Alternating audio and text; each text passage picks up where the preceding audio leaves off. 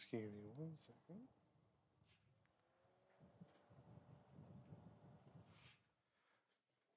Sorry about that, folks. I had to turn off the fan that was going in my office because it was definitely making some noise on the microphone here. Well, hello and welcome to Asbury Methodist Church's podcast. My name is Forrest Devaney. I am the lead pastor at Asbury, and we hope this podcast will enrich your walk with Christ, increase your knowledge of the Bible, and hope that it will be a little entertaining for you as we go.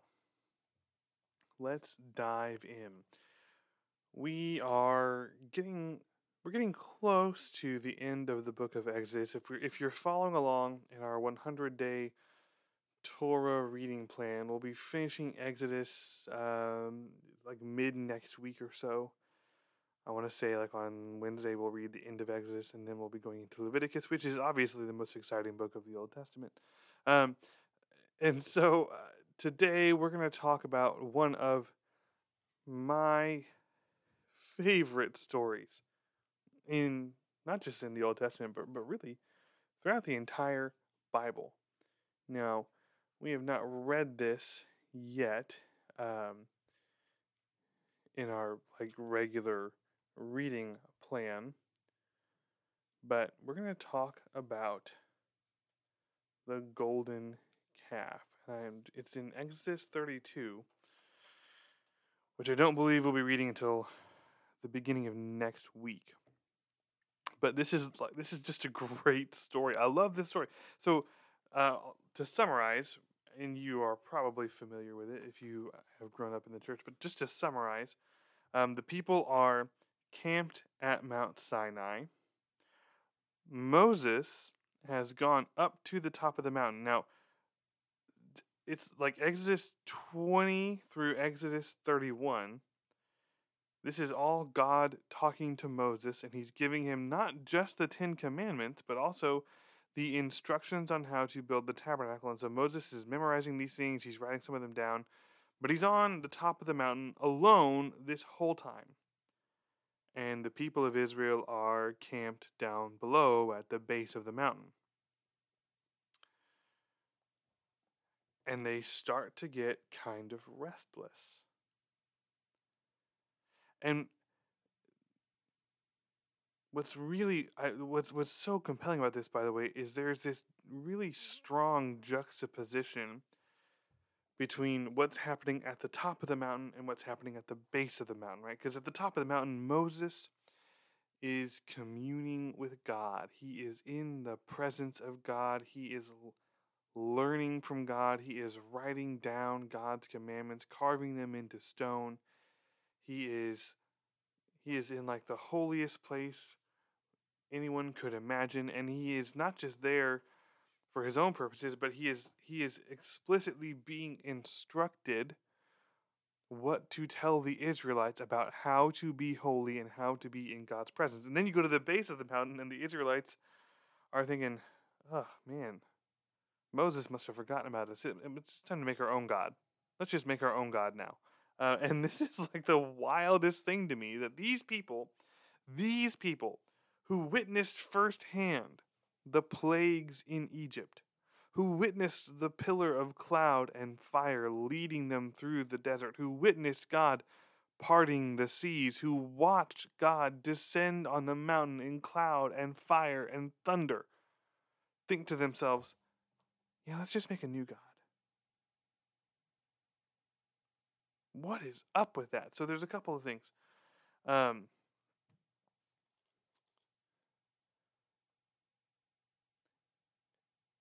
weirdly, it, it's not actually clear that Aaron sees this as making a new God.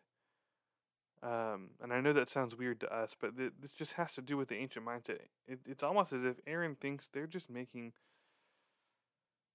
a representation of the God they are already following. Now, this, of course, would be in violation of the commandment to not make any images. Um, and that might explain that that explains why Aaron goes along with it so quickly, right? Uh, and and here's what I mean by this, right? Um, in chapter 32, verse 5, after after they have made the golden calf and they utter this blasphemous declaration, right, in verse 4 These are your gods, O Israel, who brought you up out of the land of Egypt, which is, of course, complete nonsense because that is not the God who brought them out of the land of Egypt. Um, in verse 5, Aaron sees this. He builds an altar before the calf, and Aaron made a proclamation and said, Tomorrow shall be a feast to the Lord. Um, so there's some disconnect here between what the people think is happening and what Aaron thinks is happening. Right? Aaron seems to think somehow that they've just made this statue and this is for the God of Israel. Um, the people don't seem to see it that way, right? The people seem to think that they have made new gods for themselves. Um, and it's insane. This, this whole story is just wild, right? And and so then you have this great moment in verse 7 and the Lord said to Moses, Go down, for your people, whom you brought up out of the land of Egypt, have corrupted themselves. I love this, right? This is like, you know, because like we have moments as parents, of course, when if our kid does something that's just, you know, spectacularly dumb or or incredibly aggravating, right? Like I might look at my wife and say, Your daughter is doing this and you need to uh, correct it. And and I don't know how this works for all of you. I know in my family, um, when we do that, it's it's usually like if I if I say to my, to my wife, "Your daughter is doing this," usually she is she is doing something that is very Mercedes like, right? I mean, she's she's got some mannerism, some uh, aspect of her personality that is very similar to my wife's is emerging, and I say, "No, no, you got to deal with this. It's your daughter," and um, and she'll do the same thing to me when when when my daughter is is sort of behaving like I do, like you know, adopting the worst aspects of who I am. And so I love that God does this to Moses, right? Because up until now, right, they've been God's people. God's the one who brought them out of Egypt, and now God says to Moses, "Your people, whom you brought up out of Egypt, have corrupted themselves." Uh, it's I I just I laugh out loud every time I read that. It's hilarious that God is just throwing them all under the bus here. Um,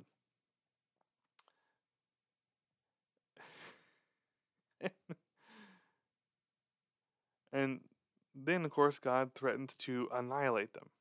Right? He's just he's just going to wipe them all out. He's done with them. He wants nothing more to do with them. Uh, but Moses intervenes, right? Moses stands in the gap. In verse 11, Moses implored the Lord his God, O Lord, why does your wrath burn hot against your people, whom you have brought out of the land of Egypt, right? So he reminds he reminds God, no, no, no, no, God, don't you put all this on me. Uh, these are your people too. it's it's great. The relationship, by the way, between Moses and God, I, I think is probably my favorite in all of Scripture because Moses has this level of um, friendship with God that no one else in the Old Testament ever ever has, and when when Jesus to his disciples calls them friends at the end of the Gospels.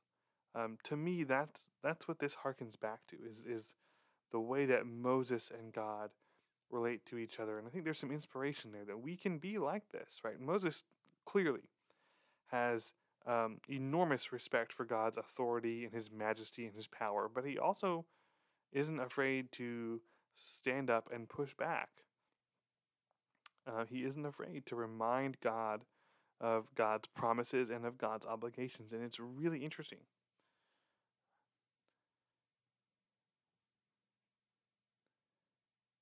Moses convinces God not to just annihilate the people. Now, this interplay between God and Moses has uh, it's been it's a lot of Christians I think have stumbled on this. Some will say God was never really going to wipe him out.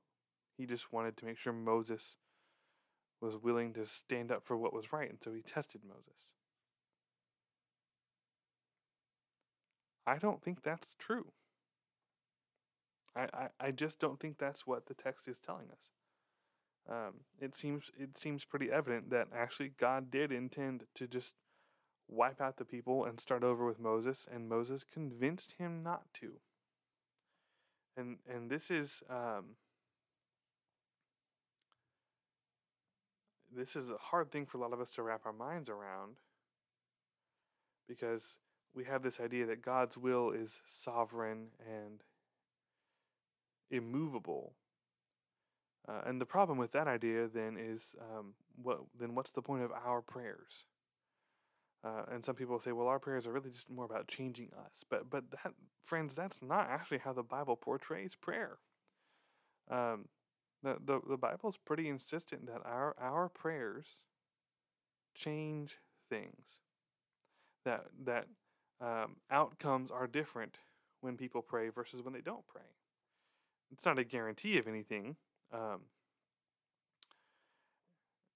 but it matters. And so the story is actually very clearly indicating that Moses changes God's mind. Now, did that really happen in real life? We don't know.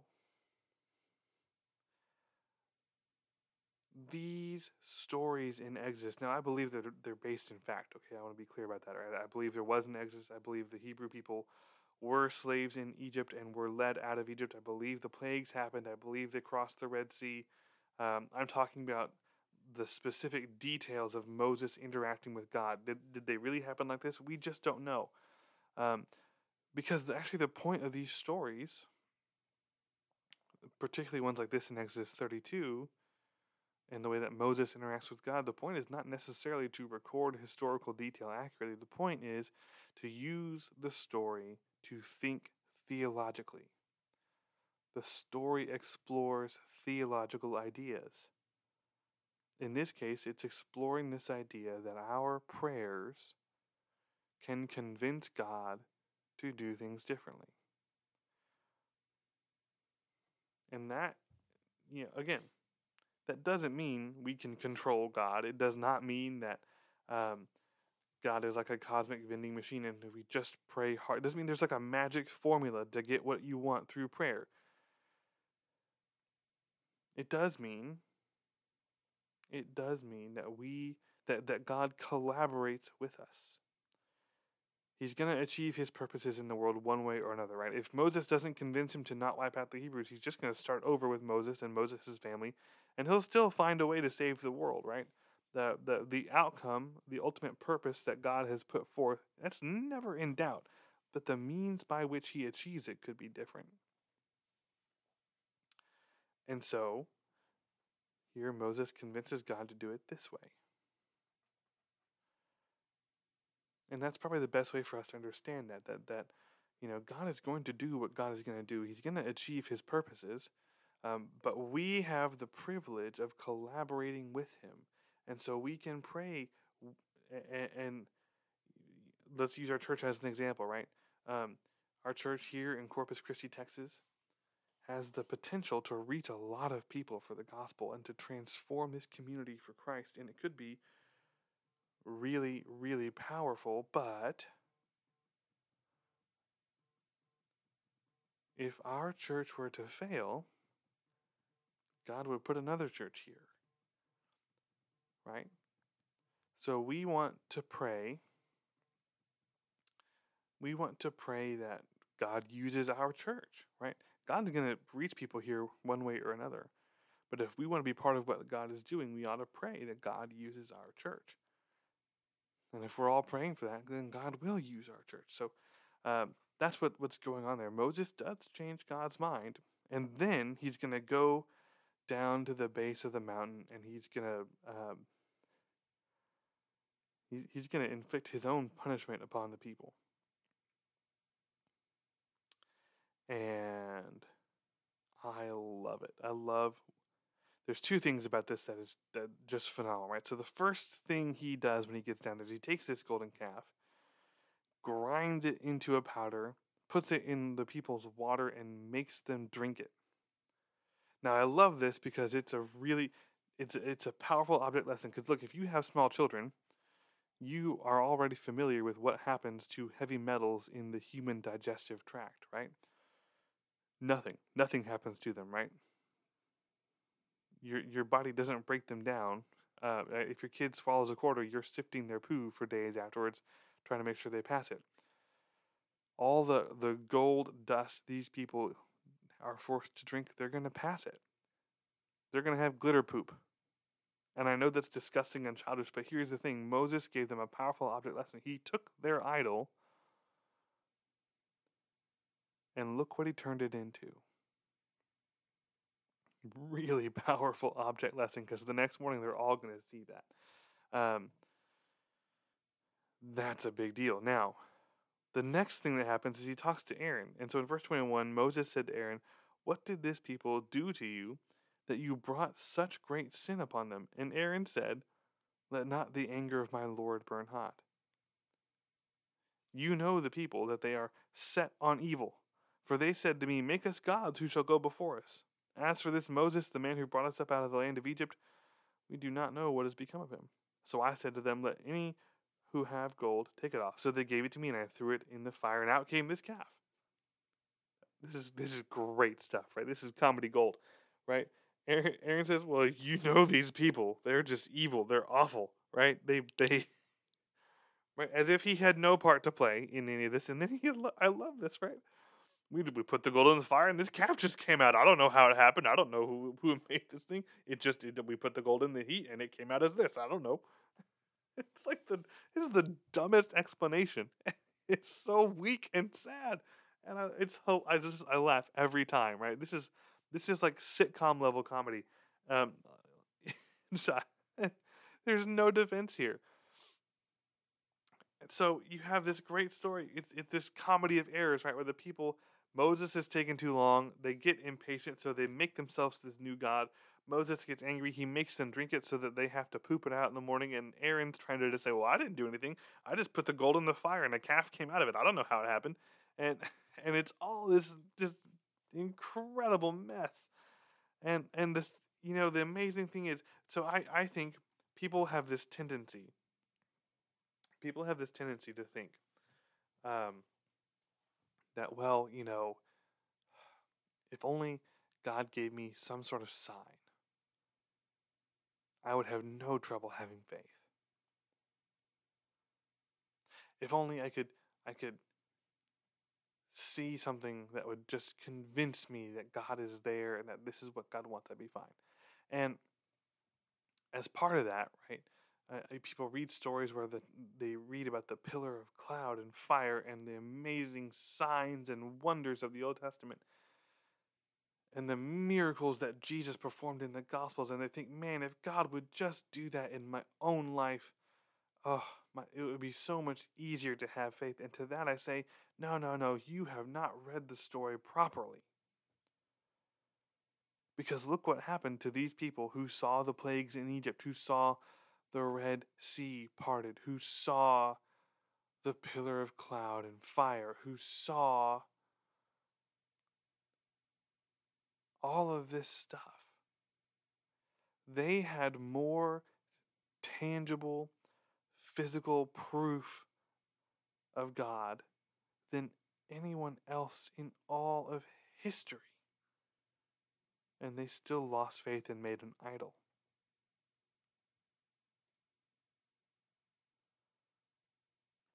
Instead of wishing that we had some sort of proof, instead of wishing that we had something that would, would serve as like a guarantee that God is who He said, or any of that kind of stuff, we have to start accepting that we may have to simply have faith in God without such things. We may have to have faith in God without ever seeing any sort of proof in our own lives. And the thing is,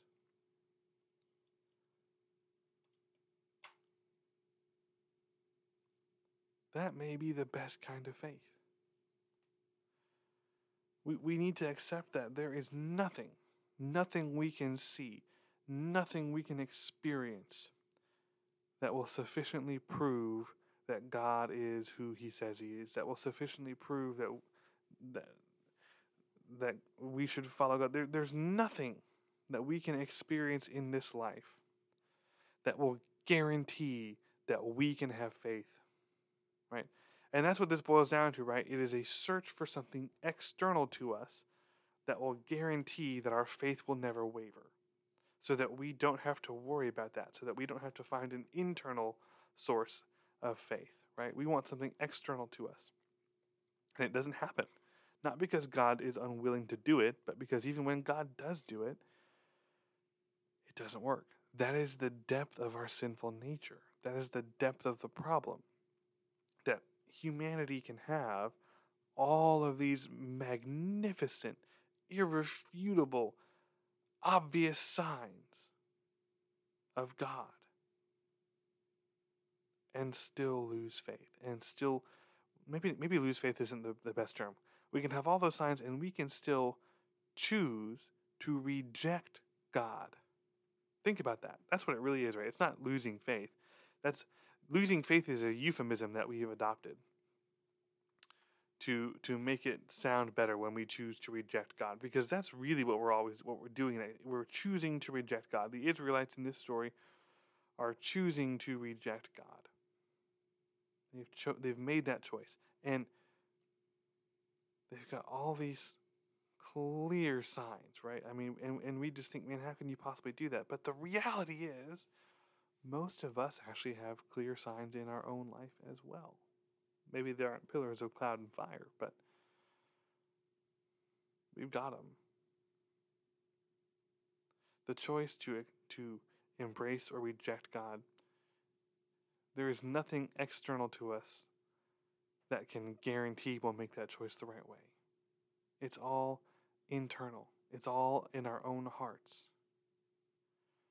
And that's kind of a scary reality when you think about it if there's an external thing that can that can either guarantee that we will accept God or that we can blame for our rejection of God, then we don't bear any sort of responsibility. But that's not the way it works. Nothing external to us can guarantee that we, we will accept God. Nothing external to us can cause us to reject God. It's all internal. We bear the responsibility for our choices. Don't make for yourself a golden calf. We'll be back next week with the podcast, maybe on the beginning of Leviticus. We'll find out. I haven't decided yet what I'm going to do for next week's podcast. So uh, until then, folks, God bless.